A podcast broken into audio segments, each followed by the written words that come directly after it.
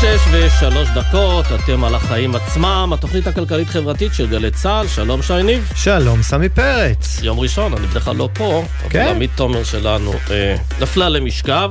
אבל לנו כיף לה- ביחד. כן, נאחל לה כמובן החלמה מהירה, שתשוב אלינו במהירות. אה, ותשמע, יש לנו הרבה מאוד אה, היום, אה, רק לפני כן אנחנו נהיה עם עיניים לדרום, אחרי שלפני שעה קלה נשמעה אזעקת צבע אדום בעוטף עזה, אנחנו נעדכן משם ככל שיידרש.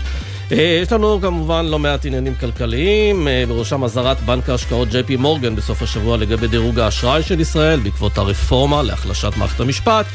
ראינו היום ירידה של כמעט אחוז וחצי במניות הבנקים, וזו הזדמנות טובה לדבר על כל אלה עם קרנית פלוג, מי שהייתה נגידת בנק ישראל. כן, ובנוסף, אה, שורה של בכירים במגזר העסקי, עוד בכירים צריך לומר, פרסמו היום מכתב לנשיא, לראש הממשלה, לנשיאת העליון ולבכירים נוספים, שכותרתו הגיע הזמן להידברות, וגם לעצור את הקרע בעם. יהיה איתנו אבי שומר, מנכ"ל אה, רשת צומת ספרים ואחד הבעלים ברשת. אה, בנוסף, אה, אנחנו נגיע גם לניסיונות של שר האוצר סמוט, סמוטריץ', שים לב, להביא ארצה את ענקית הקמעונאות האמריקאית קוסטקו. אתה מכיר? והוא עושה את זה באמצעות לא פחות ממכתב רשמי, אנחנו ננסה להבין אם זו הדרך להביא פה רשת ענק, או שזה תרגיל יחצני. אתה מזלזל במכתבים רשמיים, סמי? אה, אני רק חושב שזה לא עובד בדיוק ככה, אבל אתה יודע מה, אנחנו נברר את זה. אולי זה כן עובד ככה, ואולי הם כבר בדרך ואנחנו סתם אה, סקפטיים. בטוח. אה, אנחנו גם נגיע לדוח חדש שקובע שאנחנו צריכים להסתפק ברכישת חמישה פריטי לבוש בשנה, וזה קצת קשה, כי כיום אנחנו רוכשים לא פחות מ-68 פריטי לבוש בשנה ממוצע. אני לדעתי רוכש הרבה פחות מזה, לא יודע כמה אתה רוכש. אז כולל תחתונים או... כולל תחתונים, גרביים, חגורות, נעליים, אוקיי. הכל יחד. אני לא מגיע ל-68, אבל אה, אני מכיר אנשים שמגיעים גם ל-100. כן. אה, אנחנו נסיים אה, היום בטעם מתוק עם ערב אה, ט"ו בשבט שמציינים אותו כבר ממש בשעות אלה. הילדים שלך, סמי, כבר יותר גדולים, אבל אצלנו השלישית הקטנה ככה כבר שלחו איזו הודעה מבית ספר שצריך לדאוג לפירות יבשים למחר, וככה התבשרתי על החג. אז הצטיידת?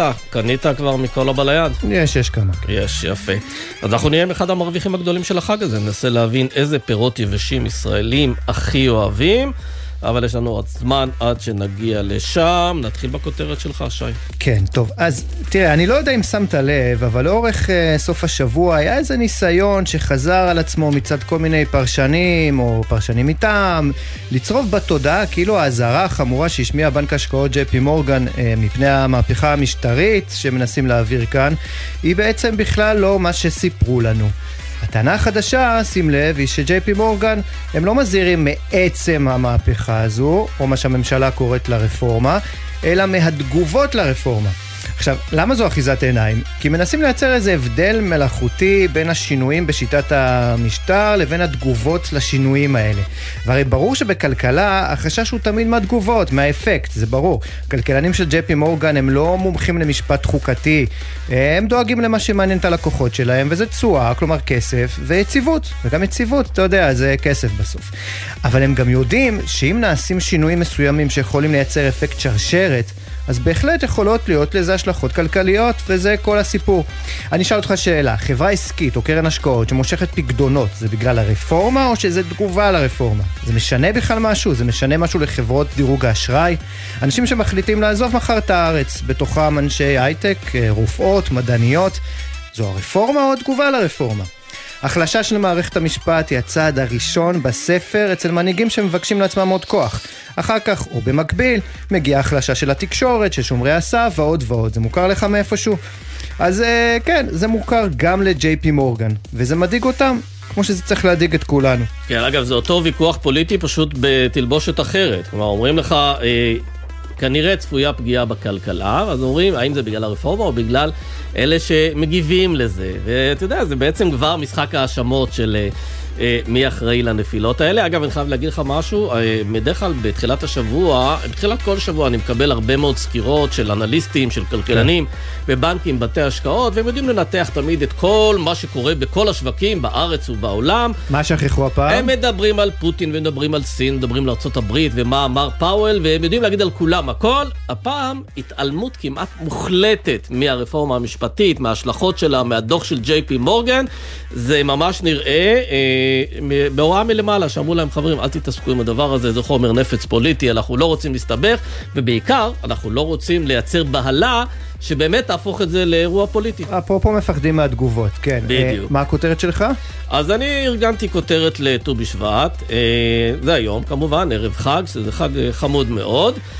נכנסתי לנתוני הלשכה המרכזית לסטטיסטיקה וגיליתי דבר מעניין. כל שנה נוטעים פה הרבה מאוד מטעים חדשים, וזה כמובן קשור לביקוש, להיצע, לכל מיני תמריצים כמו הורדת מכסים. אז בינתיים רואים מהו הפרי שהביקוש אליו הכי גדל בשנים האחרונות. אתה רוצה לנחש? אה, וואו, התקלת אותי. קדימה.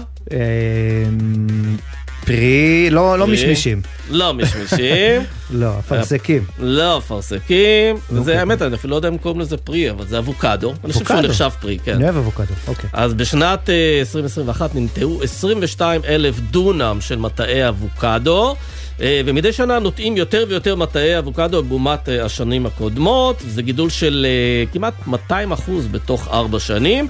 ההסברים שזה פרי סך הכל שנחשב בריא, הוא נכנס יותר ויותר לתפריט שלנו, ועד לפני כמה שנים, אני לא יודע אם אתה זוכר, אבל הייתה איזה שנה שבה אבוקדו עלה 40 שקלים לקילו, וזה פשוט נראה מאוד מאוד יקר. כן. הרבה פעמים זה מהווה תמריץ לטעת מטעים חדשים, עכשיו המחיר שלו הוגן.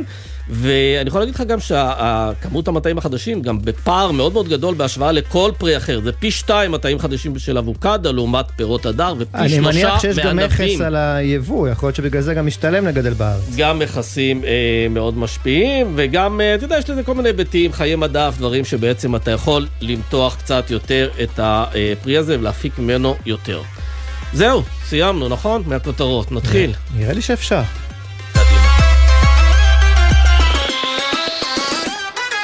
אז כאמור, ג'יי פי מורגן, הבנק האמריקאי, ולא רק הוא, גם בנק ברקליס הבריטי, הזהירו בסוף השבוע שהרפורמה המשפטית עלולה לפגוע בדירוג האשראי של ישראל. ראש הממשלה בנימין נתניהו מיד פנה לבנק, לג'יי פי מורגן, ניסה לשכנע, לא לפרסם או לרכך. ואנחנו רוצים לדבר בעניין הזה עם נגידת בנק ישראל לשעבר, פרופסור קרנית פלוג. ערב טוב. ערב טוב. את גם סגנית נשיא המכון הישראלי לדמוקרטיה. וקודם כל, איך, זה נראה באמת שבנק השקעות, בנק אמריקאי גדול, רוצה לפרסם איזושהי אזהרה על ישראל, ואז ראש הממשלה בכבודו בעצמו פונה אליהם, לא איזה פקיד או חשב כללי במשרד האוצר? טוב, זה נראה לי באמת קצת חריג, אבל אנחנו נמצאים בזמנים חריגים. כן, וכשאת מסתכלת על מה שג'יי פי מורגן מפרסם בסקירה שלו, עד כמה הדברים שהם כותבים שם נראים מדאיגים מבחינת הכלכלה הישראלית, השווקים הפיננסיים? קודם כל הם אומרים דברים מאוד מאוד דומים אה, לדברים שמהם התריעו בעצם כל גורמי המקצוע בישראל. הם מדברים על זה שהרפורמה מעלה את החששות של משקיעים לזה שהחוזק של המוסדות, מוסדות השלטון, מתרופף ושאקלים השקעות תיפגע. הם מדברים על גידול באי הוודאות ובסיכון, וגם על האפשרות שתגיע בעקבות כל זה גם הורדת דירוג. אבל את יודעת, בסוף השבוע הספקנו לשמוע כל מיני פרשנויות שייחסו לדוח של ג'יי פי מורגן, לא יותר מככה אמרו שזה אזהרה כנגד רעשי רקע. ושהם בעצם לא, אמרנו את זה קודם, לא ממש מזהירים מהרפורמה עצמה, אלא מזה שיש כל מיני תגובות מסביב. את מסכימה? זה לא מה שקראתי בדוח. הדוח מדבר על סיכונים, על גידול באי הוודאות, על האפשרות לדירוג, לירידה בדירוג, הם מזכירים בהקשר הזה את התהליכים שעברו על פולין. והם גם מציינים אגב שבניגוד להשפעה שבדרך כלל היא קטנה וקצרת מועד של מתח ביטחוני, הם אומרים שהחקיקה של הרפורמה צפויה להביא לעלייה מתמשכת באי הוודאות ובפרמיית הסיכון בגלל החשש מפגיעה במוסדות. אה, אז צריך אה, לקרוא את הדברים ולראות את האזהרה. כן, את יכולה להסביר לנו את הקשר בין הטווח הקצר לטווח הארוך, שהרי גם אתם, ובמאמר שכתבתם, את ופרופסור יעקב פרנקל, וגם מכתב הכלכלנים, ואפילו הדברים שכותבים ב-JP מורגן, מדברים על ההשפעות ארוכות הטווח. אנחנו יודעים שהרפורמה הזו עדיין לא עברה, אנחנו רק יודעים שהיא על ה... מה שנקרא, על, ה, נכון. על השולחן. אה, ואז אתם מזהירים מפני דברים שיקרו בעתיד. השווקים... השווקים אה, בדרך כלל נוטים ל... מה שנקרא, לקבל מידע חדש, לעבד אותו ולהגיב אליו. אה, אבל כרגע נראה שהשווקים לא בדיוק יודעים איך לאכול את זה. אז אני חושבת שקודם כל אנחנו מדברים כרגע על הזהרה מפני תהליך שלא ברור איך הוא בדיוק יסתיים, וצריך לומר, אנחנו בעיקר מדברים על זה שיש גידול בסיכון. אנחנו לא יודעים מה תהיה העוצמה של הפגיעה, מה, תהיה, מה יהיה העיתוי, אנחנו מדברים בעיקר על עלייה בסיכון. אבל אם הסיכון הזה יתממש, ולמשל הנטייה של משקיעים להשקיע בהייטק הישראלי תפחת, ואגב, אנחנו ממילא בתקופה שהזמינות של הון להשקעה בהייטק היא יותר uh, uh, קטנה. בגלל עליית הריבית גם, כן. נכון, ואם בנוסף לכך, יש גידול באי הוודאות וגידול בסיכון, אז ההון יהיה הרבה יותר סלקטיבי וכנראה יבחר מקומות שבהם הסיכון לא גדל. עכשיו, ההשפעה של פחות זמינות הון אומרת פגיעה שיכולה להיות פגיעה ממשית בהייטק, וההייטק הוא מרכיב מאוד מאוד חשוב במשק הישראלי, אה, גם מבחינת התוצר, בוודאי מבחינת המיסים. וצריך להזכיר, ההייטק הוא נייד. אם אה, חברות יראו שכאן, הם, אם הן נמצאות בישראל, יש להן קושי להשיג מימון, קל להן מאוד לעבור. כן, אה, אגב, לא רק אה, ההייטק נייד, גם פקדונות הציבור בבנקים הם ניידים, אפשר להעביר אותם לכל מיני מקומות, ושמענו כבר את אה, מנכ"ל בנק הפועלים, אמר במפגש עם ראש הממשלה שיש איזו עלייה מסוימת, לא היסטרית, במשיכת פקדונות. אה, יש גם התעניינות, אנחנו יודעים שיש בבנקים יותר התעניינות בנושא של משיכת פקדונות. אה, דווקא את כנגידה, כמי שהיית אחראית גם על הנושא של יציבות המערכת הפיננסית, נראה לך שהבנקים צריכים לדווח על כך לציבור, או שיש פה גם סכנה של בהלה? אני חושבת שהמשיכה של פקדונות היא בהיקפים אה, מאוד מאוד קטנים וזו כרגע לא תופעה מטרידה במיוחד, גם לא ראינו תופעות כאלה בחו"ל. אז כן ראינו איזושהי תנודה גם במניות של הבנקים, יש תנודתיות יותר גדולה אבל אני חושבת שהחשש העיקרי הוא בעיקר באמת מזה שמשקיעים אה, מחו"ל ישקיעו פחות וזה, וזה בעצם החשש העיקרי שאני רואה. כן. פורסם uh, בסוף השבוע uh, בכלכליסט, אני לא יודע אם קראת, רעיון מרתק עם uh, מי שהיה נגיד הבנק המרכזי של uh, הונגריה. Uh, קראתי מספ... בעניין. Uh, כן. זהו, אז הוא באמת מספר שם uh, uh, עד כמה uh, uh, ויקטור אורבן, uh, ראש ממשלת uh, הונגריה, ניסה בעצם לשים לו מקלות בגלגלים ולגרום לו להתפטר, והעליל עליו עלילות, uh, אפילו קיצץ uh, כ-80% משכרו, uh, ובאמת היום הנגיד שככה בא אחריו, עכשיו, אה, אה, שהוא כבר נמצא עשר שנים ברצף בתפקיד, הוא מקורבו של אה, אורבן. ואני שואל את עצמי, עד כמה זה תרחיש אפשרי לדעתך? האם זה אולי השלב הבא? גם הבנק המרכזי, שאנחנו יודעים שהוא עצמאי היום, הופך להיות עוד איזה מין כמעט מינוי פוליטי. כן. אני רואה בזה תרחיש כרגע בסבירות מאוד מאוד נמוכה. אני חושבת שגם ראש הממשלה מעריך ומבין את החשיבות של עצמאות הבנק המרכזי. ואגב, אחד מהמוסדות שכל, אה, בכל אה, הסקירות של חברות הדירוג מוזכר כאחד מהמוסדות החזקים והחשובים מבחינת ההתייחסות לישראל כ- כמדינה אה, מסודרת, זה מוסד אה, חשוב. אבל את כן לא שומעת לא את הקיצו, שמענו איזה עקיצה ככה גם מהכיוון של אה, שר האוצר אפילו, שלא לומר המתקפות מצד אה, חברת כנסת בליכוד, טלי גוטליב, שקרא לה נגיד פקיד, רק משום שככה השמיע את דעתו. אנחנו לא, לא ככה מידרדרים מהר מדי? אפילו בשיח. אני, אני מאוד מקווה שלא. אגב, הקיצות היו גם בעבר. אבל אני חושבת שבאמת אחד מהמוסדות המאוד מאוד חשובים ליציבות של ישראל היא גם העצמאות של הבנק המרכזי. אגב, פגיעה ראינו בהונגריה, ראינו בטורקיה.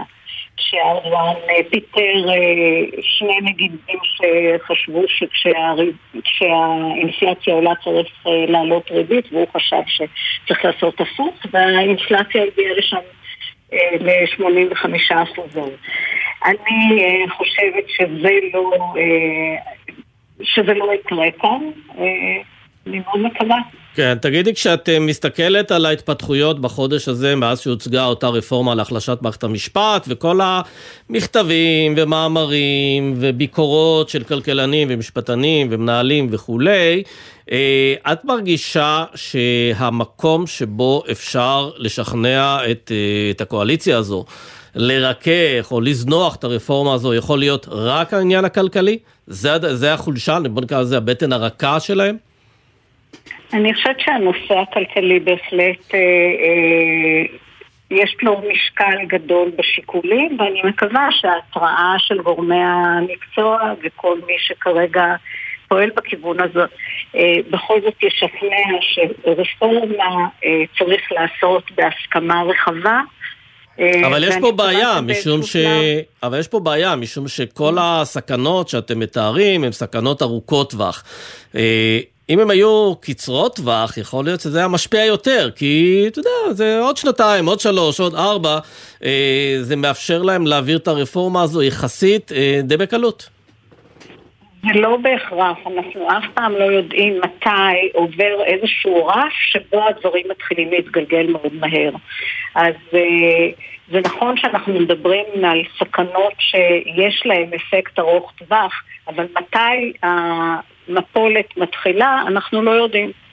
כן, קיבלת כבר טלפונים uh, מקולגות, מעמיתים שלך uh, uh, בעבר או בהווה מחו"ל, uh, שפונים וככה שואלים על מה שמתרחש כאן, ואני תוהה, האם את לא נמצאת ב, באיזושהי דילמה? כי את יודעת, מצד אחד uh, אולי את מנסה להרגיע, כי זו הנטייה הטבעית שלנו כשאנחנו ככה מדברים עם חו"ל או נמצאים בחו"ל, ואנחנו איפשהו קצת שגרירים. ומצד שני הרצון אה, לשקף את המציאות המורכבת. אה, אז פה ושם אני אה, שומעת, ואני שומעת אנשים שמתעניינים ומתייחסת בעיקר לסיכונים. אני מאוד מקווה שבסופו של דבר האזהרות של גורמי המקצוע ייפלו על אוזניים קשובות ובכל זאת הדברים אה, יביאו לכך שיהיה איזשהו ניסיון אה, לעשות שינוי במסלול וכן אה, לקדם שינויים בהסכמה ולהגיע להסכמה רחבה. כן, לסיום ראינו שראש הממשלה הטיל על השר רון דרמר, השר לעניינים אסטרטגיים, להיות בקשר שוטף עם חברות הדירוג, עם בנקים בחו"ל, כדי להסביר את הרפורמה המשפטית הזו. גם פה נראה לך שזה ראוי שאדם פוליטי יעשה את זה ולא גורמי מקצוע? זה לא ישדר להם שיש פה איזה לחץ אולי קצת מוגזם? אני חושבת שגורמי המקצוע בחברות הדירוג ובבנקים אה, זרים אה, בדרך כלל אה, מנהלים את השיח שלהם עם גורמי המקצוע ואני מניחה שזה מה שיקרה גם הפעם. כן, טוב, אנחנו גם מקווים שזה מה שיקרה. אה, פרופסור קרנית פלוג, תודה רבה לך. תודה לכם. זהו, ואנחנו בעניין המכתב שפורסם היום, מכתב של אה, מנכ"לים בכירים, מנכ"לים שפועלים בשוק המקומי. עוד, אה, עוד מכתב, צריך כן, לומר. כן, עוד מכתב, אה, יושב ראש קבוצת ביג, אלקטרה צריכה, מנכ"ל פוקס, מנכ"ל קפה קפה, כולם חתומים פה על איזשהו מכתב, שהוא בעצם, הוא לא בא נגד הרפורמה המשפטית, הוא מנוסח קצת אחרת, יותר רך, הוא בעצם בא ואומר, תפסיקו לריב, תסכימו. זה בעצם מה שהוא אומר. כן, בעניין הזה אנחנו רוצים אה, אה, לדבר עם אה, אבי שומר, הוא מנכ"ל אה, רשת אה, צומת אה, ספרים. אבי, שלום. ברכה. אז אתה כאמור בין החתומים על המכתב הזה. תאמר לי, במה שונה המכתב הזה לדעתך ביחס למכתבים קודמים שראינו, אם זה של הכלכלנים הבכירים או של אה, מנהלי משרדי הממשלה לשעבר? אתם אה, אולי מחוברים יותר לשטח, אה, פחות אולי ככה במגדל השן? קודם כל אנחנו מייצגים את כל עם ישראל, כל עם ישראל הם הלקוחות שלנו ואני חושב שאנחנו מדברים בשמם, אנחנו לא גוף פוליטי, לא ימין ולא שמאל, אנחנו לא בעד ולא נגד, אנחנו בעד אחדות ונגד קיטוב. אה, וזה מה שרצינו לומר במכתב שלנו, אנחנו חושבים שחייבים לשבת ולהידבר ולהגיע להסכמות אה, כלליות. ואם יעזור משהו בזה שאנחנו כולנו מתייצבים שכם אחד על מנת uh, לגרום uh, למקבלי החלטות לשבת, אז, uh, אז זכינו. אבל עד עכשיו שמענו אזהרות ספציפיות, למשל ההייטקיסטים אומרים זה יפגע ביכולת של, שלנו לגייס כסף בחו"ל. איך זה ישפיע על העסקים שלכם, העובדה שיש כאן מחלוקת, אפילו מחלוקת חריפה, איך זה משפיע על העסקים שלכם? ממה אתם חוששים? קודם כל חוששים לגורלו של עם ישראל, אנחנו לא חוששים על עצמנו. אבל uh, כמובן כש, כשיש מצב של אי ודאות אז כולם נפגעים, גם כלכלית וגם לא כלכלית. אנחנו בהחלט רוצים למנוע את המצב הזה. אתם כבר מרגישים איזושהי פגיעה? אתם כבר מרגישים איזושהי פגיעה? משהו לא, במכירות, לא, לא במצב רוח? לא, לא. לא מרגישים שום פגיעה ועדיין זה לא מחלחל לשטח, אנחנו רק צופים פני העתיד ואנחנו חלילה לא רוצים שזה יפגע בנו. לא בנו ולא באף אחד אחר במדינה. אבי, אתה יודע, אתה ידוע... זה במקום של פטריוטיות ושל אכפתיות. כן. תראה, אתה ידוע כמי שככה, לפחות בעבר, פתח אה, שורה של סניפים אה, דווקא בתקופת אה, מיתון, אז אתה יודע מה, כנראה שמשברים לא מבהילים אותך יותר מדי, נאמר כך. למה בכל זאת המשבר הזה שונה, לפחות מבחינתך? כי זה לא משבר כלכלי, מבחינתי זה לא משבר כלכלי, זה משבר חברתי, זה משבר של קיטוב בעם, ואנחנו רוצים באמת למנוע את זה, אנחנו בעד אחדות, אנחנו מאמינים שבאחדות אנחנו יכולים לנצח את כל מה שצריך, גם בכלכלה וגם חלילה את האויבים שלנו, ובקיטוב אנחנו לא נצליח לשום דבר. וזו המטרה שלנו, אנחנו א-פוליטיים, לא מפלגתיים, וכמו שאמרתי, אנחנו לא בעד ולא נגד, אנחנו אז, אז תשמע, אם, אם אתה לא רואה שום דבר בעייתי ברפורמה עצמה, אולי הבעיה היא בצד של המוחים, אולי יש פה איזה הגזמה, אולי אפילו אה, קמפיין? כן, אמרתי, אנחנו לא מביאים את עמדתנו לגופו של עניין.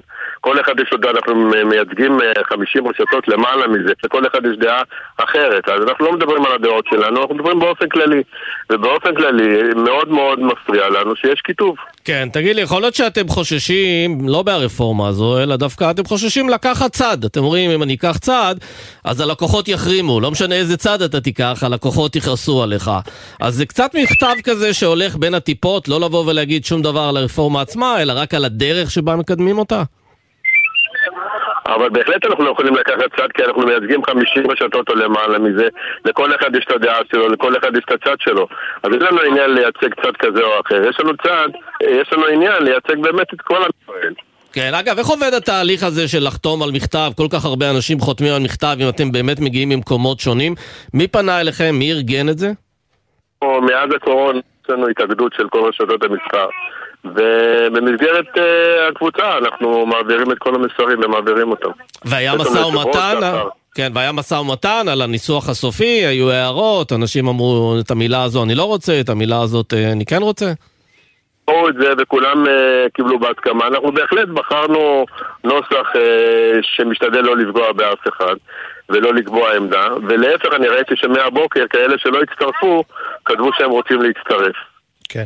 תראה, לאורך המכתב אתם uh, מזכירים uh, uh, יותר מפעם אחת שאתם חותרים פה בעצם uh, uh, לפשרה, ואתם מזכירים גם שלכם uh, כאנשי עסקים וכמנהלים בכירים יש ניסיון במשא ומתן, אתם אומרים שהידברות זו, זו הדרך, אבל דווקא בגלל הניסיון שלך במשא ומתן, אתה יודע שלא מנהלים משא ומתן כשיש אקדח על השולחן. Uh, uh, במקרה הזה יש אפילו כמה אקדחים, אתה יודע, דיברנו פה uh, uh, בשבוע האחרון בין היתר למשל על uh, עוד אקדח שהוא שהונח אה, בדמות אה, אה, איסור שביתה בשירותים חיוניים, ויש עוד ככה שורה של מהלכים ואיזה צבר של מהלכים ביחד. אתה לא חושב שצריך להסיר לפחות אחד מהאקדחים האלה? אה, תראה, כל אקדח כזה זה בעיני המתבונן, אז באמת אני לא נכנסתי, כמו שאמרתי, לא נכנסנו לרזולוציות אה, האלה, אבל בהחלט אם ישבו וידברו, אז גם יסירו את האקדחים. כל המטרה זה באמת להסיר את האקדחים. וכשיושבים ומדברים ואין תנאים מוקדמים, אז בהחלט אפשר להגיע להסכמות. אני מאמין שכולם רוצים, חותרים וירצו להגיע להסכמות. זה שעמדת הפתיחה של כל אחד היא קיצונית, ככה מנהלים משא ומתן. אבל אם ישבו וידברו, בסופו של דבר, עם ישראל ינצח. כן, אבי, רק לסיום, אתה כאיש עסקים, שכבר בטח היו לו התנגשויות והתעסקויות בחוזים, בדברים שקשורים למערכת המשפט, אתה מרגיש שאתה מקבל שירות טוב ממערכת המשפט הישראלית, או שאתה חושב שצריך לתקן אותה? תודה רבה. כשאני נזקק לה, אז אני פונה אליה. תראה, היום ברוב המקרים כבר אנחנו משתדלים אה, לפנות אה, למגשרים ובוררים, כי מערכת המשפט היא מאוד איטית ולא מספקת אותנו, אז בהחלט אה, דרושה רפורמה כזו או אחרת במערכת המשפט. זה ללא ספק. אבי שומר, מנכ"ל צומת ספרים, תודה רבה שהיית איתנו. תודה רבה. קראת את המכתב של שר האוצר בצלאל סמוטריץ' שקורא להנהלת קוסקו להגיע לישראל, לפתור לנו את בעיות יוקר המחיה? אמרת קודם, זה לא סתם מכתב, זה מכתב רשמי. מכתב רשמי. כן, אני לא יודע אם הוא הגיע עם שליח אגב, או שזה נשלח לו ככה אה, בדואר. כן. אנחנו גם לא יודעים עדיין אם הם אה, קוסקו כבר קראו את המכתב, כי יום ראשון היום בארצות הברית, אני לא יודע אם הם קוראים מכתבים. זהו, אבל... אבל אה... אולי עינב קרנר תעדכן אותנו, עינב. חצי התרגשות.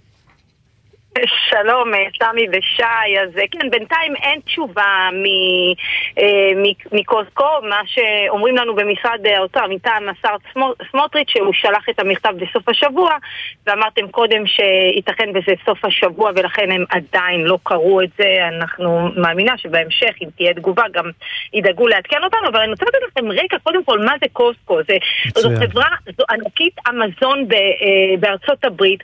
300 אלף עובדים, יש לה היום 110, אה, יותר מ-110 מיליון חברים. הרשת הזאת עובדת בסטוקים ענקיים, ורק מי שחבר בה יכול אה, אה, אה, לקנות. אנחנו מדברים על יותר מ-700 אה, חנויות ברחבי העולם. מה זה חבר בה? זה, זה חבר, חבר מועדון או שזה מעבר לזה? זה לא קואופרטיב. זה, לא, לא, זה חבר מועדון, וממה שאני מבינה, הרשת הזאת, המוצרים שלה ידועים כמוצרים מאוד זולים. את הכסף שלה בעיקר היא גורפת דווקא מכרטיסי המועדון. ולכן גם יש שם מלאי שהוא הרבה פעמים מתחלף אה, מי שמגיע באמת לרשת הזו יכול הרבה פעמים למצוא מוצרים שהוא לא ראה ביום קודם. התחלופה שם מאוד מאוד אה, אה, גדולה. וגם האריזות אה, מאוד גדולות, אה, זה לא אריזות קטנות, זה כדי להצטייד נכון, ולמלא נכון. את המזווה. נכון מאוד, זה אריזות מאוד מאוד גדולות, וזה שם, אז קונים את זה בממש קניות סיטונאיות כאלה, עכשיו תראו, שר האוצר שלח את המכתב במהלך סוף השבוע אה, אה, להנהלת אה, קוסקו, קוסקו, סליחה, הוא שם אומר להם הוא משתף אותם במטרות של ממשלת ישראל, דרך אגב, שאנחנו רוצים להתמודד עם יוקר המחיה, וזו הדרך הטובה כדי להפחית את יוקר המחיה, להביא שחקנים בינלאומיים. עכשיו תראו, ככל שאני מדברת עם אנשים בענף המזון והקמעונאות בכלל, אני לא רוצה להגיד שגיחכו על ההצעה הזו, אבל תראו, בסופו של יום, אם קוסקו רוצה להגיע לארץ, היא לא צריכה באמת את שר האוצר. היו כאלה שהיו אפילו יותר בוטים, זה שר אוצר או זה מתווך אה, עסקי?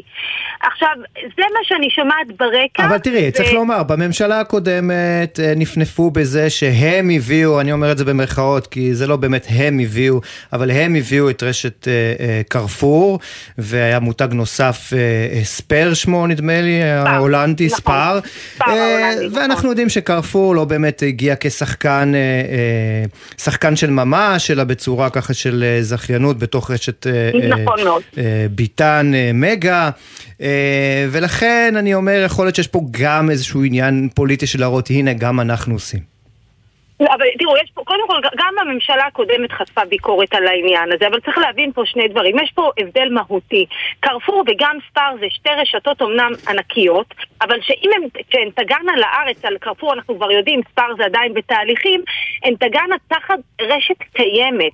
קוסקו כמדיניות חברה היא לא מוכנה להצטרף לעוד עוד חברה. זאת אומרת שיש פה איזשהו מהלך שמנסה לעשות שר האוצר, אבל ממה שאני שומעת זה כמעט בלתי אפשרי. אגב, רק שתבינו שמותג הבית שלה, אה, אה, אה, סליחה, קירקלנד, שזה כולל מוצרים כמו טואלטיקה ונייר מגבת ותבלינים ופיצוחים ושקיות אשפה ומרקחי כביסה ואבקות כביסה, יש היום את המוצרים שלהם ברשת אושרת. זאת אומרת שרשת אושרת כן מקבלת כן, מקוספו כן. את המוצרים, ולכן השאלה האם באמת אפשר להביא רשת כזו גדולה לארץ הסיכויים הם מאוד מאוד קלושים. כן, וצריך להגיד אנחנו... אגב שזה כנראה ניסיון לשתי ציפורים במכה אחת, גם העניין של יוקר מחיה, בוא נביא רשת כזו, וגם uh, בעצם כל הדיון של סוף השבוע על הנושא של משקיעים זרים, שאולי לא יבואו לפה בגלל הרפורמה המשפטית. וסמי, אני לסיום מוסיף פה... ואותו יזם הייטק, תום לבנה, שאמר שהוא עוזב, ופגש את סמוטריץ', אז יכול להיות שככה ניסיון לרכך את כל המקום. כן, אני חייב להוסיף uh, uh, כוכבית, אריזות, הזכרתם אריזות גדולות, אז uh, חסכוני מצד אחד, אבל גם... משמין, חברים, גם מזה צריך להיזהר. עינב קרנר, נכון כתבתנו לענייני צרכנות, תודה שהיית איתנו.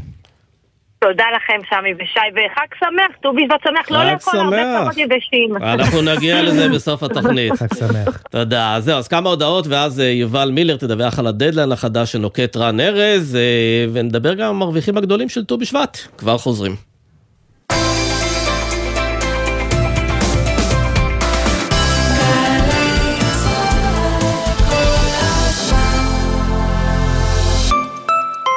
למה לחכות שנה כשאפשר להתחיל השנה? באוניברסיטה הפתוחה תוכלו להתחיל ללמוד בסמסטר הקרוב ולהרוויח שנה. ההרשמה בעיצומה, כוכבית 3500. קבלו משוואה, כמה זה יחס אישי, כפול מרצים מעולים, לחלק לכיתות קטנות, התשובה, 90% השמה בשנה שעברה. עזריאלי, חממה למהנדסי העתיד ולמהנדסות העתיד. לפרטים כוכבית 9087. האקדמית להנדסה, ירושלים. אוניברסיטת בר אילן גאה להשפיע, להשמיע, להניע, להשקיע, להפתיע. מה אתם צריכים לעשות? רק להגיע. יום פתוח, עשרה בפברואר, יום שישי, אוניברסיטת בר אילן. אוניברסיטה הצומחת במספר הסטודנטים בחמש השנים האחרונות. חפשו אותנו בגוגל. יום פתוח, עשרה בפברואר. האהבות שלי, מופע מחווה חד פעמי לג'וזי כץ.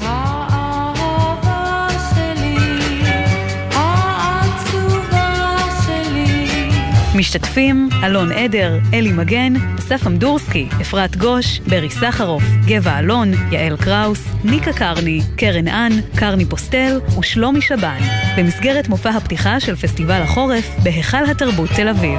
רביעי, תשע בערב, היכל התרבות תל אביב, ובקרוב בגלי צה"ל. לאחר 150 פרקים של מאבק במפלצות, מכשפות, ערפדים, רובוטים וגיבורים, האחיות גרים יוצאות למסע מחוץ לרדיו.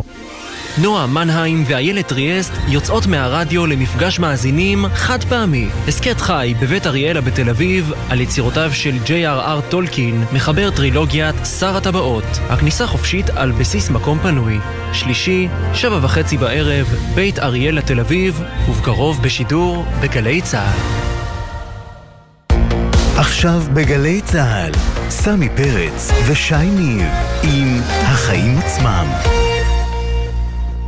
טוב, סמי, אני לא יודע אם שמת לב, אבל uh, הייתה היום שביתה, שביתה בבתי הספר התיכוניים. עכשיו, למה אני שואל? כי... לא רלוונטי ב... אליי.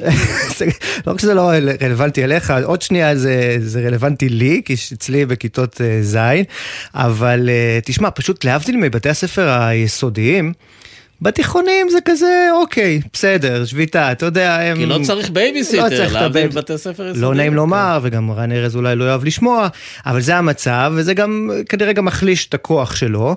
אה, אבל הייתה שביתה היום, אנחנו שומעים שיש גם עכשיו דדליין לקראת שביתה של ממש, לא רק שביתת אה, אזהרה, ואנחנו רוצים לדבר על כך עם אה, יובל מילר, כתבתנו לענייני חינוך, אהלן.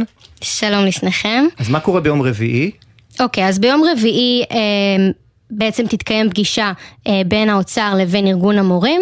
אה, בעצם בארגון מוסרים לנו שאם אה, הפגישה תתפוצץ, כלומר לא תהיה התקדמות בפגישה, הם ילכו להחרפת אה, העיצומים, להחרפת המאבק בעצם עד להעלאת השכר, עד לשיפור התנאים אה, בעבודה שלהם. אבל ראינו סכסוך ארוך מאוד של הסתדרות המורים, בסופו של דבר הם הגיעו לאיזשהו הסדר, עלה משהו כמו 4 מיליארד שקלים.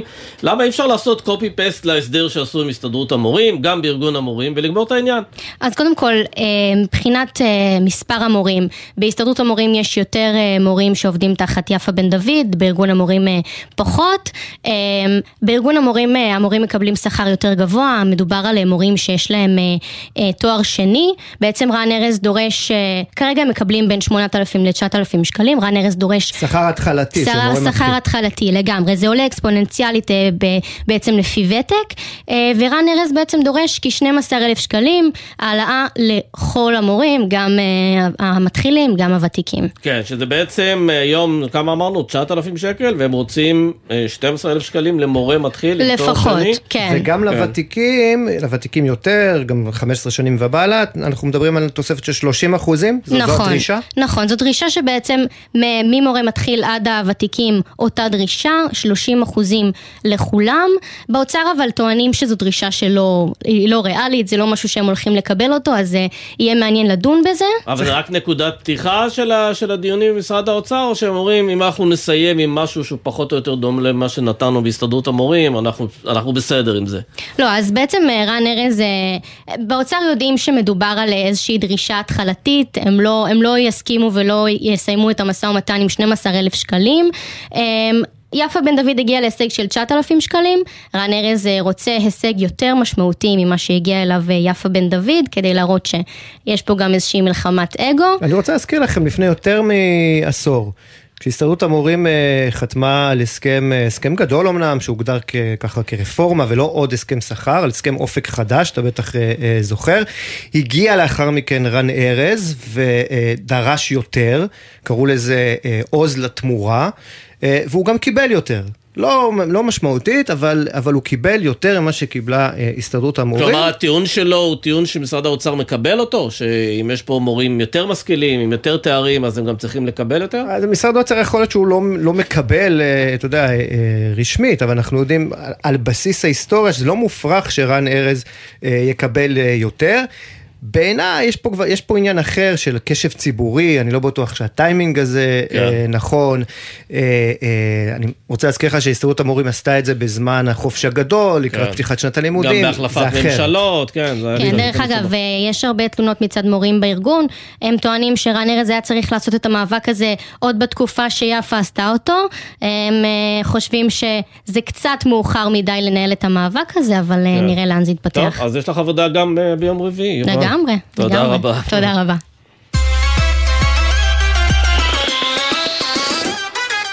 אז אנחנו עדיין עם חוק ההסדרים, עוקבים אחריו פה מדי שבוע, ועכשיו אנחנו רוצים לדבר על רשויות מטרופיל, מטרופולוניות כן. לתחבורה, שזה האמת משהו שאני רואה את זה בחוק ההסדרים, אני חושב כבר משהו כמו עשר שנים, ועדיין לא קרה שום דבר עם זה, אז אנחנו רוצים לדבר עם מטל להבי, ערב טוב. ערב טוב, שלום לכם, סמי, שי, למאזינים. כן, סגנית ראש עיריית תל אביב-יפו, מסיעת מרצ, מחזיקת תיק התחבורה.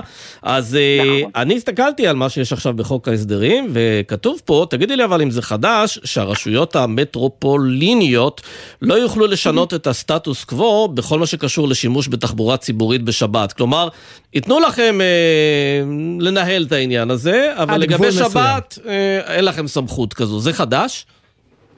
זה חדש לגמרי, כל מה שאתה רואה בחוק ההסדרים זה חדש כי למעשה זה מתבסס על הצעת חוק מ-2019, אתה, אתה רואה את זה בפתיח עם השינויים שהם מציעים, אחד השינויים שהם עומדים להכניס זה אמירה מפורשת שאין בחוק ההסדרים כדי לה, להסמיך את הרשות המטרופולינית שתקום לשנות משהו מההסדרים הקיימים לפי התחבורה לנושא התחבורה בשבת אז באיזה תחומים אתם תקבלו סמכויות? הרשות הזאת תקבל סמכויות חדשות. נקבל סמכויות, אבל לא בנוגע לתחבורה ציבורית בשבת.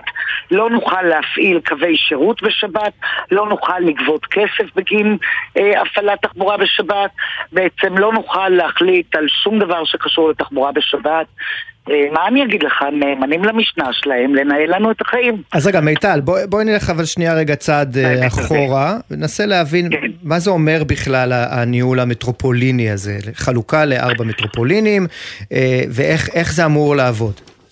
אז קודם כל, הנושא של רשות מטרופולינית זה כן צעד קדימה חשוב, מפני שאני תמיד אומרת שאנחנו כמדינה שונים מהעולם גם בריכוזיות השלטונית שלנו, שבעצם כל הסמכויות נמצאות בידי הממשלה והשרים ולא יורדות לרשות המקומית, עד כדי האבסורד שבשביל לשנות תמרור או לשנות מיקום תחנה, בטח לשנות קו תפעול של אוטובוס, אתה צריך לבקש רשות ממשרד התחבורה, ואין ספק שברשות המקומית יודעים יותר את צרכי השעה כן. בדרך לבית ספר ובדרך לעבודה, ויכולים לתכנן את הדברים יותר טוב. אבל את רואה שרה, את יודעת, את רואה שרה, כן. זה, זה חוק טוב יותר, במובן הזה שהוא משחרר חלק מהסמכויות לרשויות מטרופוליניות, ואומר, אני מעביר סמכויות לרשות המקומית. אבל את רואה שרה, מיטל, את רואה שרה ריכוזית כמו מירי רגב, שאוהבת להיות זו שמבטלת, או זו שנותנת, אה, אה, וככה אה, עושה פליק פלקטים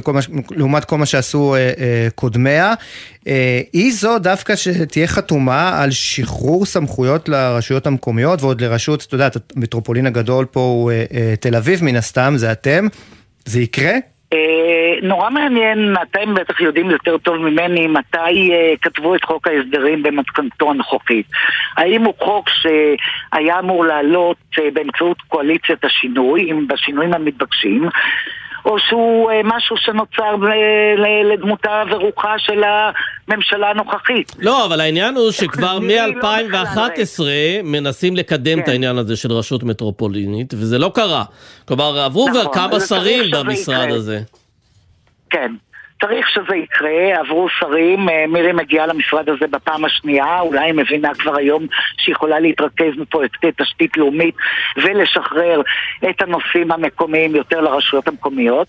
אני לא יודעת עד כמה היא מודעת להצעת חוק, אין לי ספק שהדתיים מודעים להצעת החוק והם שמו בה את התנאי שלהם, שלא תהיה תחבורה בשבת, ואז הרשות הזו בעצם מאבדת מהיכולת שלה לתת מענה אמיתי לצרכי התושבים.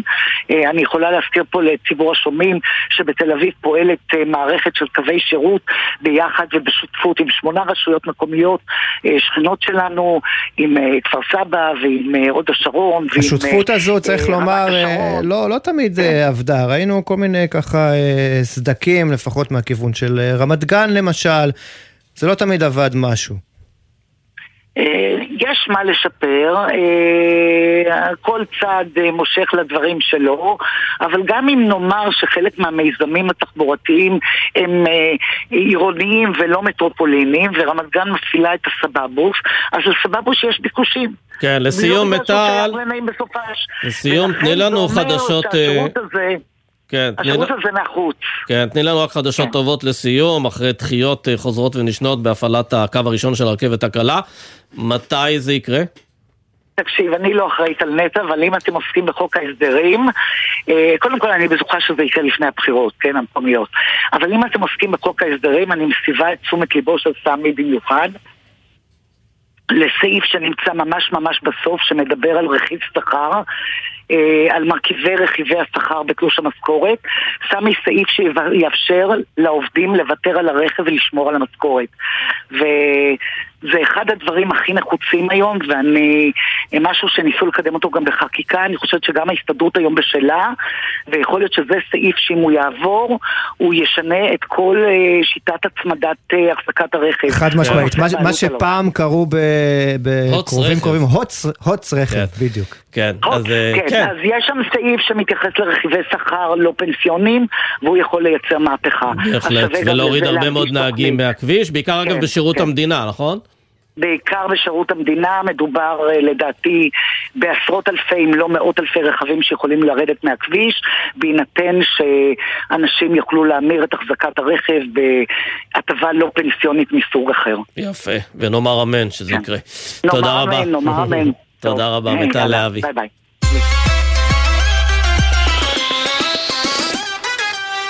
טוב, אה, סמי, אה, דיברנו על זה ככה בפתיח, אבל סקרנת אותי. כמה בגדים או פרטי בגדים אתה רוכש בשנה? לדעתי לא יותר מעשרה.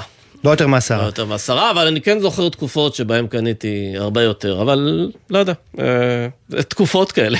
אז זהו, א- איכשהו אם אני בחו"ל אז יוצא קצת אה, כן. ככה יותר, זה לא לעצמי, צריך לומר, אם אתה כן. שואל כ- לא, כמה אם לי... זה- אני מדבר לעצמי, אה, אם זה לעצ- לאחרים, אה, אני לאח- מגיע למספרים יותר גדולים. זהו, אבל לעצמך זה, כן, זה כן. לא הרבה. כי יש עכשיו איזה מחקר, אה, ואנחנו, רגע, עוד לפני המחקר, נגיד שלום למיטל פלג אה, מזרחי, אהלן מיטל. אהלן, ערב טוב. חוקרת אופנה ואקלים מאוניברסיטת תל אביב ומכללת אה, תל חי, ויצא באמת עכשיו אה, אה, מחקר חדש, או דוח חדש בעצם של מכון hot or cool, אמרתי את זה נכון? כן, כן, אמרת נכון. שקובע בעצם שבשביל לעצור את ההתחממות הגלובלית על פי היעד שקבעו במה שקרה בהסכם פריז, כמות הפריטים שבן אדם ממוצע צריך לצרוך הוא חמישה, חמישה פריטים נכון. בשנה, וזה כולל, אגב, סמי אפרופו, זה כולל נעליים, בגדים והכול. אה, לא מוגזם? אה, בעיניי לא. בעיניי לא, כי אל תשכח שלא מבקשים מאיתנו להחזיק ארונות עם חמישה פריטים. בארונות שלנו, שלי בטוח, אני מאמינה שגם שלכם, יש הרבה יותר מחמישה פריטים. עכשיו באים ואומרים לנו, אם אנחנו רוצים להצליח לעמוד ביעד של לעצור את ההתחממות הגלובלית על מעלה וחצי, אל תקנו יותר מחמישה פריטים בשנה. חמישה פריטים חדשים. אפשרי. כן, אבל לא מצד שני. יש פה, אבל מצד שני יש פה תעשייה של אופנה שגם רוצה למכור הרבה, יש פה גם תעשייה שמעסיקה אה, הרבה מאוד אנשים, אגב, בעיקר בעולם השלישי, אה, והתמריץ פה הכלכלי, אה, אני לא יודע אם הוא קיים, כלומר, חברות רוצות להרוויח, אנשים רוצים לעבוד, אה, איך מתגברים על, ה... על המתח הזה? אז צריך רגע לפרק את זה. זה שהחברות רוצות להרוויח, כן, בטוח, הם תמיד ירצו, אבל אה, ממש לא מדובר באנשים עניים. צריך רגע לזכור שהבעלים של אה, H&M, אה, של זרה ושל פריימרק נמצאים באופן קבוע ברשימת עשרת האנשים העשירים בעולם. אבל הם מעסיקים ממש את לא האנשים העניים בעולם, אני מניח, בייצור, בתפירה, בגזירה, בצביעה. אוקיי, מעולה. אז צריך לזכור שתעשיית האופנה היא התעשייה השנייה הכי מנצלת היום. הדבר הזה שאנחנו קוראים לו פה העסקה או פרנסה הוא בעצם עבדות לכל דבר ועניין. העובדים האלה ברובם המוחלט עובדים במשמרות של 14, 15, 18 שעות ביום בתנאי העסקה מאוד מאוד קשים, הרבה פעמים גם סובלים התעללות פיזית בתוך כדי שהם מייצרים לנו את הבגדים. אה, הרבה מהם זה אה, נשים וילדים מתחת לגיל 12. וגם אם זה לא מה לא שנקרא. גם אם זה לא מה שנקרא סוואט שופס, כן, של ממש, בדיוק, אה, אה, בדיוק. זה עדיין זה אה, העסקה, שזה. את אומרת שזה, לא כל לא כל התעשייה היא כזו, כן, צריך לומר, אבל זה, אלה לא המקרים, ה- כל התעשייה, אבל הרוב הגדול. כשאנחנו רואים בגדים שנמכרים במחירים כל כך זולים, אה, מחירים שלא מגלמים את העלות האמיתית, זה אומר שאיפשהו לאורך הדרך היה ניצול, וכנראה ניצול קשה מאוד. אי כן. אפשר למכור בגדים כל כך זולים מבלי לנצל מישהו. אגב, את יודעת שגם בתעשייה של אה, מוצרי אלקטרוניקה, אז יש אה, רמות איכות נכון. שונות של אה, מוצרים, אז אנחנו יודעים שמוצרים באיכות גבוהה הם נשמרים ליותר שנים. בענייני אופנה זה לא עובד ככה, אנשים רוצים כל שנה חולצה חדשה, מכנסיים חדשים, דברים שנראים אחרת ממה שהם לבשו בשנה שעברה. איך, איך מתגברים על זה? נכון. אה, אז זה באמת שאלה של תרבות. תראה, אני מאוד אוהבת אופנה, אני חוקרת אופנה, למדתי אופנה. כמה פריטים אה. חדשים את קונה בשנה? את האמת, אה, אני מיטל, עומדת ביעדים. רק את האמת. תראה, אני קונה בעיקר, אה, אני קונה בעיקר יד שנייה ומקבלת ומחליפה. כשאני קונה, אני קונה ממעצבות ישראליות, כאלה שמייצרות בסחר הוגן, אני לא מרשה לעצמי יותר מחמישה פריטים. זה הרבה יותר חלש העסק של היד שנייה כאן בארץ, נכון? כי באירופה אני רואה שזה הולך הרבה יותר, ואחלה חנויות צריך לומר. לא, לא, גם פה בארץ זה נכון. התחיל להתפתח. נכון, יש- למרות שגם- פה- אני רואה הרבה בארץ- חנויות כאלה, כן. לגמרי, לגמרי. גם בארץ יש חנויות, אה, לא מזמן פתחו בדיזינגוף סנטר חנות של 500 מטר, את המציאות, וואו. חנות מדהימה. בדיוק, אה, גם אצלנו זה, זה תופס, וזאת ממש אלטרנטיבה מצוינת. לא כן, אבל תראי. ראינו, ראינו איך הציבור פה מקבל למשל את מיסוי המשקאות הממותקים, מיסוי כלי פלסטיק, ואיכשהו זה מתקבל בתגובות אה, לא טובות. אה, איך כן. אפשר באמת אה, לבוא ולקבוע איזשהו, לא יודע, לא יודע, קנס, אבל על רכישה מוגזמת של פרטי לבוש, אי אפשר לעשות את זה. נכון, אני לא חושבת שצריך לקנוס את הציבור, אני חושבת שמי שצריך אה, להשתיל, להשית עליו חוקים זה קודם כל היצרנים, הם, אותם צריך לחייב לייצר בצורה שהיא צורה אה, הוגנת, להוריד מהרווחים שלהם, כדי שאנחנו נקבל בגדים שיוצרו בצורה הוגנת ובמחיר שהוא מחיר אה, סביר. אבל שימו את זה רגע בצד, אני באמת באמת חושבת שלקנות פחות בגדים זה משהו שהוא טוב לכולנו. זה הרבה יותר כיף, זה מדייק את הסגנון האישי שלנו, זה מאפשר לנו להיות עם ארון שהוא ארון מדויק, לא הארונות ענק האלה שיש לכולנו בבית, שבהם אה, 80% מהפריטים אנחנו בכלל לא לובשים ברוב זה אפשרי. ובלבד שאת לא תעירי לי בפעם הבאה, תגיד, אתה לא כבר שלושה ימים רצוף עם אותו סוואטשרט? כלומר, אנחנו צריכים גם לאמץ קודים. אחרים, קודים חברתיים אחרים. מקליט את השיחה ומשמיע מיד לבנות שלי. אה, מיטל פלג אה. מזרחי, חוקרת אופנה ואקלים מאוניברסיטת תל אביב ומכללת תל חי, תודה רבה שהיית איתנו. תודה רבה. טוב, חג אמרנו, ט"ו בשבט. ט"ו בשבט הגיע. כן. אז מה, איזה פירות יבשים אתה טוחן ממש- בשעותך, אני בש- בעניין של- בשעות הפנויות? למרות שצחקו עליי פה החבר'ה הצעירים יותר באולפן, אני ממש בעניין של אה, אה, תאנים ומישמשים. אני לא יודע מה, למה, למה כאילו הצחוק וזה, אבל לגמרי. בעיקר אני- תאנים. אני בעניין של תמרים ומישמישים. אה, אבל אתה יודע, בוא נראה איך הציבור הישראלי, מה הוא צורך. אנחנו ויש רוצים לנו גם לדבר. שיר יפה. בדיוק. בן חממה, שלום. שלום רב, מה? בסדר, בסדר. אה, חג, אה, יבואן פירות יבשים, דור שלישי לקליית חממה בנתניה. אז אה, קודם כל... נתניה, אנחנו זה סניף נתניה, וכן, ויש לנו באמת את הסניף המרכזי שלנו של רמת גן, אנחנו כבר דור שלישי שמתעסק בפירות יבשים ו... ופיצוחים, וכל האווירה החגיגית הזאת, זה החג שלנו באמת. תגיד משהו, אנחנו בשנים האחרונות יש יותר מגמות בתחום הבריאות ופירות יבשים זה לא הדבר הכי בריא, זה מלא סוכר, יש בזה גופרית לשימור אין איזה טרנד של אה, להביא מותגים או מוצרים קצת יותר בריאים מאשר אה, בעבר? קודם כל, יש גיוון מאוד גדול, זאת אומרת שהיום כבר יש אה, גם הרבה פירות יבשים שהם גם בלי תוספות סוכר, והדברים נהיים קצת יותר בריאים. ואתה יודע, באמת העולם הזה הולך לכיוון הבריא יותר, שאנחנו בעצם מנסים להנחיל. אה, התזונה גם משתנית, אתה יודע, והמודעות גם עולה, ככה שהרבה אגוזים והרבה פירות יבשים שהם טיפה יותר בריאים, אה, ומשתדלים, אתה יודע, באמת לתת את הטון בדברים המיוחדים שישמרו על הבריאות שלנו, ולא רק על הדברים המסוכרים והטעימים, כמו אז שכולנו מה, מכירים. אבל זהו, אני רואה אה, הרבה מאוד אה, מוצרים שהם כאילו גם צבעים כאלה זרחניים יותר ועתירי סוכר, זה, זה דברים שכאילו כל שנה רוצים להפתיע עם עוד איזה משהו חדש. תן פפאיה, לנו... נכון? כן, פפאיה כן, לא, מסוכרת. פפאיה זה עוד מילא, פפאיה, תמיד היה, פפאיה. אבל כל פעם זה מגיע עוד איזה פרי חדש, איזה דבר חדש הגיע השנה שלא היה בשנים קודמות? או, אה, יש הרבה, יש לך גם אה, תות אה, שהוא כולו כמו דפים, דקים כאלה, יש לך תאנה אננסית, יש לך אננסים בצבעים, יש אה, תפוז שהוא מסוכר ולימון שהוא פרוץ ומסוכר ומיובש. יש משהו לא מסוכר? כאילו, הפרי עצמו די לא, לא, מתוק, יש לא? מלא.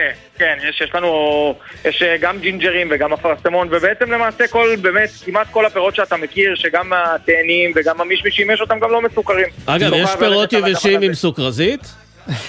אה, לא, סוכרזית עדיין לא... למה- למה להרוס את אווירת החג, כן, סמי? פירות סטיביה. אה, זה אה, חג שמח. כן? חג שמח, אבל יש לו, נכון, תסכים איתי, יש לו בעיה קצת של יחסי ציבור. כי אני, עם ה- הקטנה שלי, במקרה לא היו אומרים בבית ספר שיש ט"ו בשבט, לא לא הייתי יודע. מה מה תראה, זה לא הסיפור? סוד שבשנים האחרונות באמת, אה, בטח הדור הצעיר, הדור שלנו נקרא לזה כביכול, קצת פחות מודע לחג הזה ולאווירת החג, ואם אנחנו בבתי ספר היו לוקחים אותנו לנטיות שהיינו ילדים, אני לא בטוח היום שזה קורה. עדיין יש לנו את החבר'ה באמת שהם היסוד, אתה יודע, אנשים בגילאים הטיפה יותר מבוגרים שעדיין חוגגים את החג ועושים את הסדר כהלכתו, וכמובן גם הדתיים שרגילים לשים לנו את זה על השולחן ולכבד את החג, כי זה כן. חג בעצם של אה, פירות ארץ ישראל, וכל הכיף וכל ההוויה. כן, אז רק לסיום, כי אנחנו צריכים לסיים, המוצר הכי נמכר אה, בתחום הפירות היבשים זה? כן, במדינת ישראל זה תמיד יהיה תמרים, לא יהיה שום דבר אחר.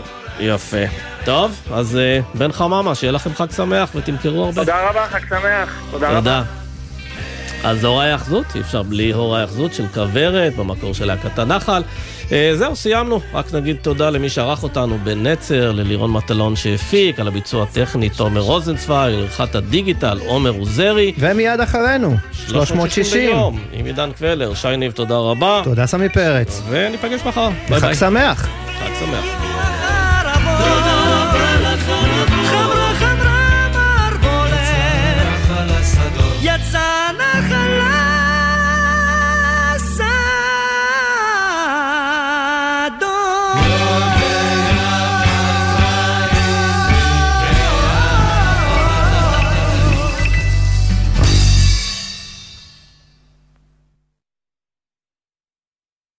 בחסות אוטודיפו, המציעה מצברים לרכב עד השעה תשע בערב בסניפי הרשת, כולל התקנה חינם.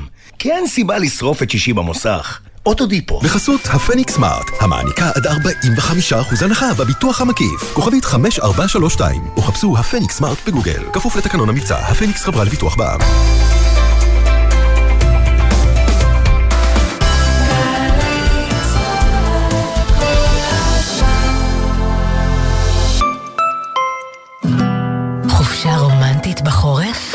בואו לירושלים. פברואר של אהבה בירושלים. תרבות ומסעדות בחוויה ירושלמית אוהבת וחורפית. מגוון הטבות בבתי המלון ובאטרקציות ברחבי העיר. לפרטים iTravelJerusalem.com שלום, שומעים אותי?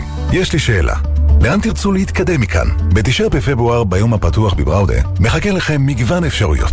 מבחר תוכניות לימוד לתואר ראשון או שני בהנדסה, מכינות להנדסה ולימודי הוראה למהנדסים. להתראות בתשעה בפברואר, ונתקדם מכאן.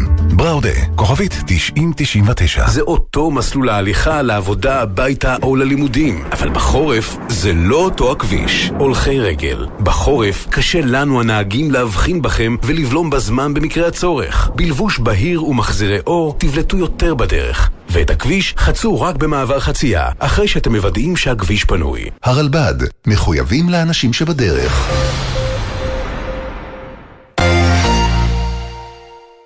שלום, כאן טלי ליפקין שחר. כמה קרובה באמת איראן לפצצה? האם חיסול רבי מחבלים תורם למלחמה בטרור? ואיך תשמור ישראל על העליונות האווירית המוחלטת שלה בשמי המזרח התיכון? ברצועת הביטחון אנחנו מדברים עם מומחי צבא, ביטחון, אסטרטגיה וטכנולוגיה על נושאים אלה ואחרים. הערב בשבע וחצי, ובכל זמן שתרצו, באתר וביישומון גלי צה"ל. גלי צה"ל חוגגת 140 שנה לראשון לציון בכנס השפה העברית. משתתפים אליעד, זהבה בן, הראל סקאט, נופר סלמן וקובי אפללו. מנחים מוני מושונוב וסנדרה שדה. נעליים קונים מהר וגרביים לא חסר ביצועים של השירים ששינו את המוזיקה העברית. שלישי, שמונה וחצי בערב, היכל התרבות ראשון לציון, ובקרוב בגלי צה"ל. מיד אחרי החדשות, עידן קבלר.